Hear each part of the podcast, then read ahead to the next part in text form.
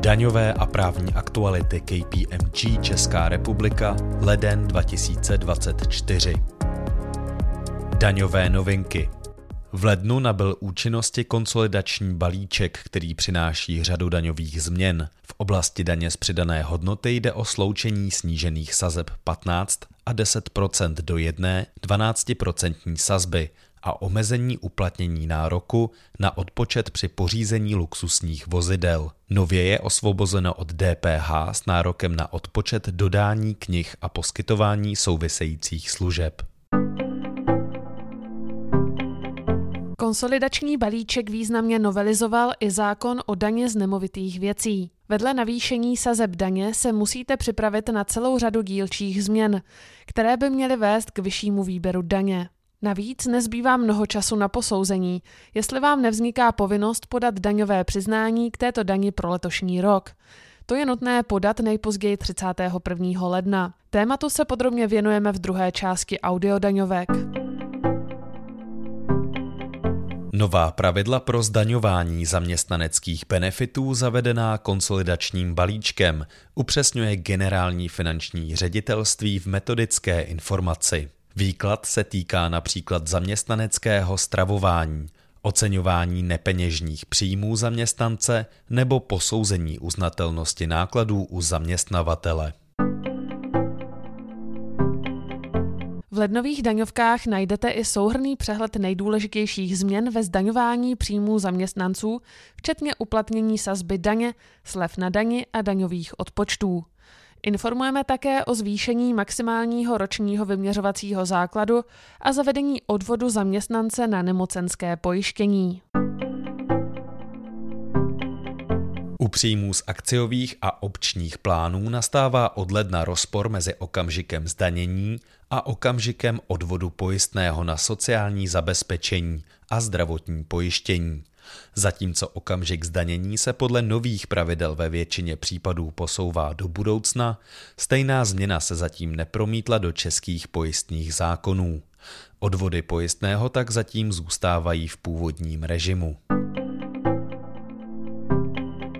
Na konci loňského roku byl ve sbírce zákonů publikován zákon o dorovnávacích daních pro velké nadnárodní a vnitrostátní skupiny, který implementuje směrnici o globální minimální dani. Od zdaňovacích obdobích zahájených po třicátého prvního prosince dva tisíce dvacet tři se tak na společnosti a stálé provozovny ze skupin s konsolidovanými výnosy přesahujícími sedm set padesát milionů eur vztahují nové daně.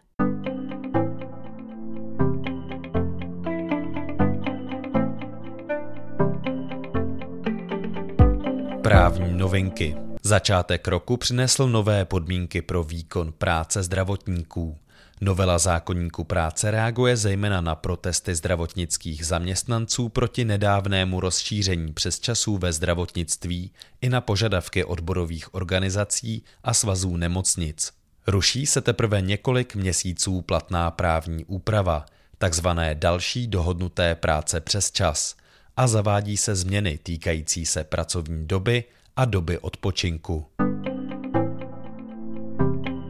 Novela zákona o zaměstnanosti, která vstoupila v účinnost v lednu, obsahuje novou definici nelegální práce. Parametr soustavnosti, tedy délka výkonu práce, nebude už pro posouzení nelegálnosti práce rozhodný. Další úpravy se dotýkají činnosti agentur práce. Od příštího roku si už nekoupíte kolkové známky a nebude možné ani s nimi zaplatit správní nebo soudní poplatky.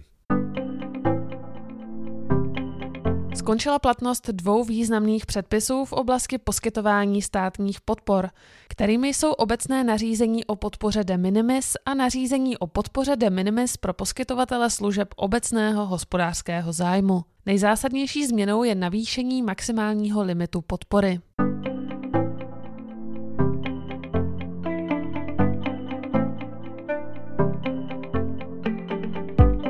Dotace. V letošním roce se můžete těšit na nové výzvy z operačního programu Technologie a aplikace pro konkurenceschopnost, a to úspory energie, aplikace nebo potenciál. Až do konce září dva tisíce dvacet pět můžete také žádat o podporu na pořízení bezemisních vozidel z Národního plánu obnovy. Modernizační fond nabízí dotace na instalaci fotovoltaiky. Výzvy jsou určené i pro velké podniky. Nejvyšší správní soud opět posuzoval, jestli si správce daně smí od policie vyžádat záznamy o pohybu vozidla pro potřeby konkrétního daňového řízení. Tentokrát v souladu s verdiktem Ústavního soudu uzavřel, že záznamy z policejních kamer správce daně nemohl použít, protože to nebylo nezbytné pro správné stanovení daně. Při výkladu textu mezinárodní smlouvy je podle Nejvyššího správního soudu nutné primárně vycházet z obecného výkladového pravidla. Komentáře k modelové smlouvě O E C D lze použít pouze doplňkově pro odstranění nejasností nebo nejednoznačnosti. Primárně je třeba vyjít z komentáře, který byl aktuální v době uzavření konkrétní smlouvy o zamezení dvojímu zdanění. Směrnice o D P H nebrání členským státům uplatňovat na vybrané zboží a služby sníženou sazbu daně. Jedním z možných kritérií zatřídění zboží do snížených sazeb je celní nomenklatura. Soudní dvůr E U upozornil, že členské státy mohou podle svého uvážení využít i jiné zatřídění. Výrobky zatříděné podle zvoleného kritéria ale musí být rozdílné.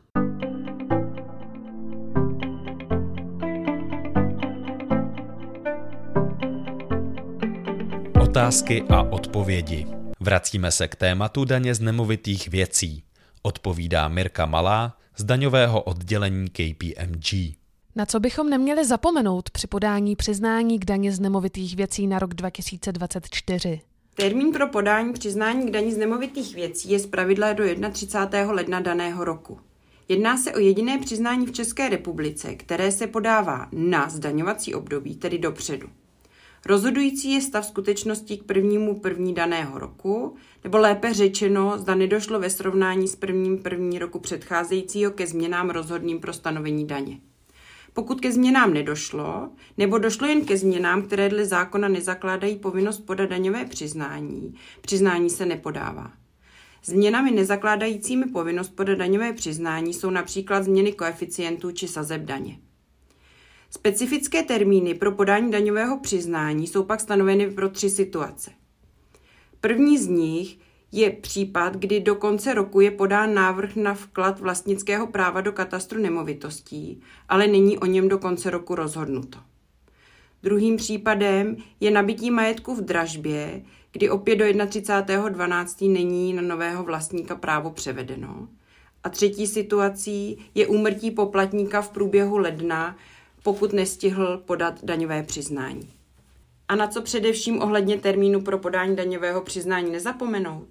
Za mě na skutečnost, že v případě pozdního podání daňového přiznání na základě výzvy správce daně bude poplatníkovi vyměřena pokuta za pozdní tvrzení ve výši nula celá nula pět procenta stanovené daně za den. Sankce se počítá od šestého pracovního dne od řádné lhůty, a to do výše pět procent deklarované daně. Naštěstí zákonodárce byl milosrdný a v situaci, kdy poplatník podá daňové přiznání sice po lhůtě, ale sám ze své iniciativy a bez vyzvání správcem daně, pokuta za pozdní tvrzení se neaplikuje.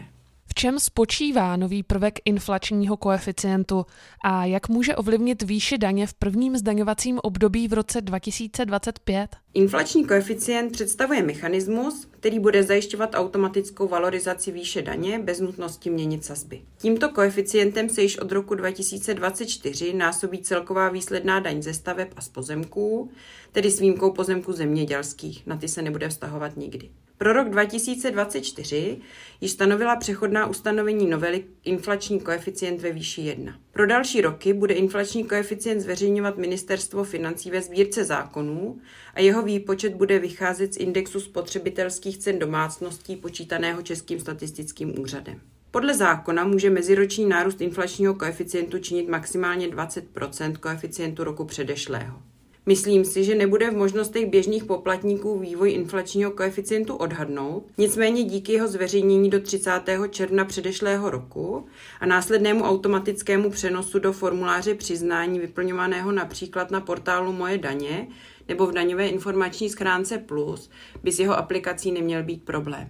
A v závěru bych ještě uvedla, že pouhá meziroční změna inflačního koeficientu nezakládá povinnost podat daňové přiznání. Správce daně přepočítá daň novým koeficientem automaticky. Podrobnosti najdete na daňovky tečka cé zet.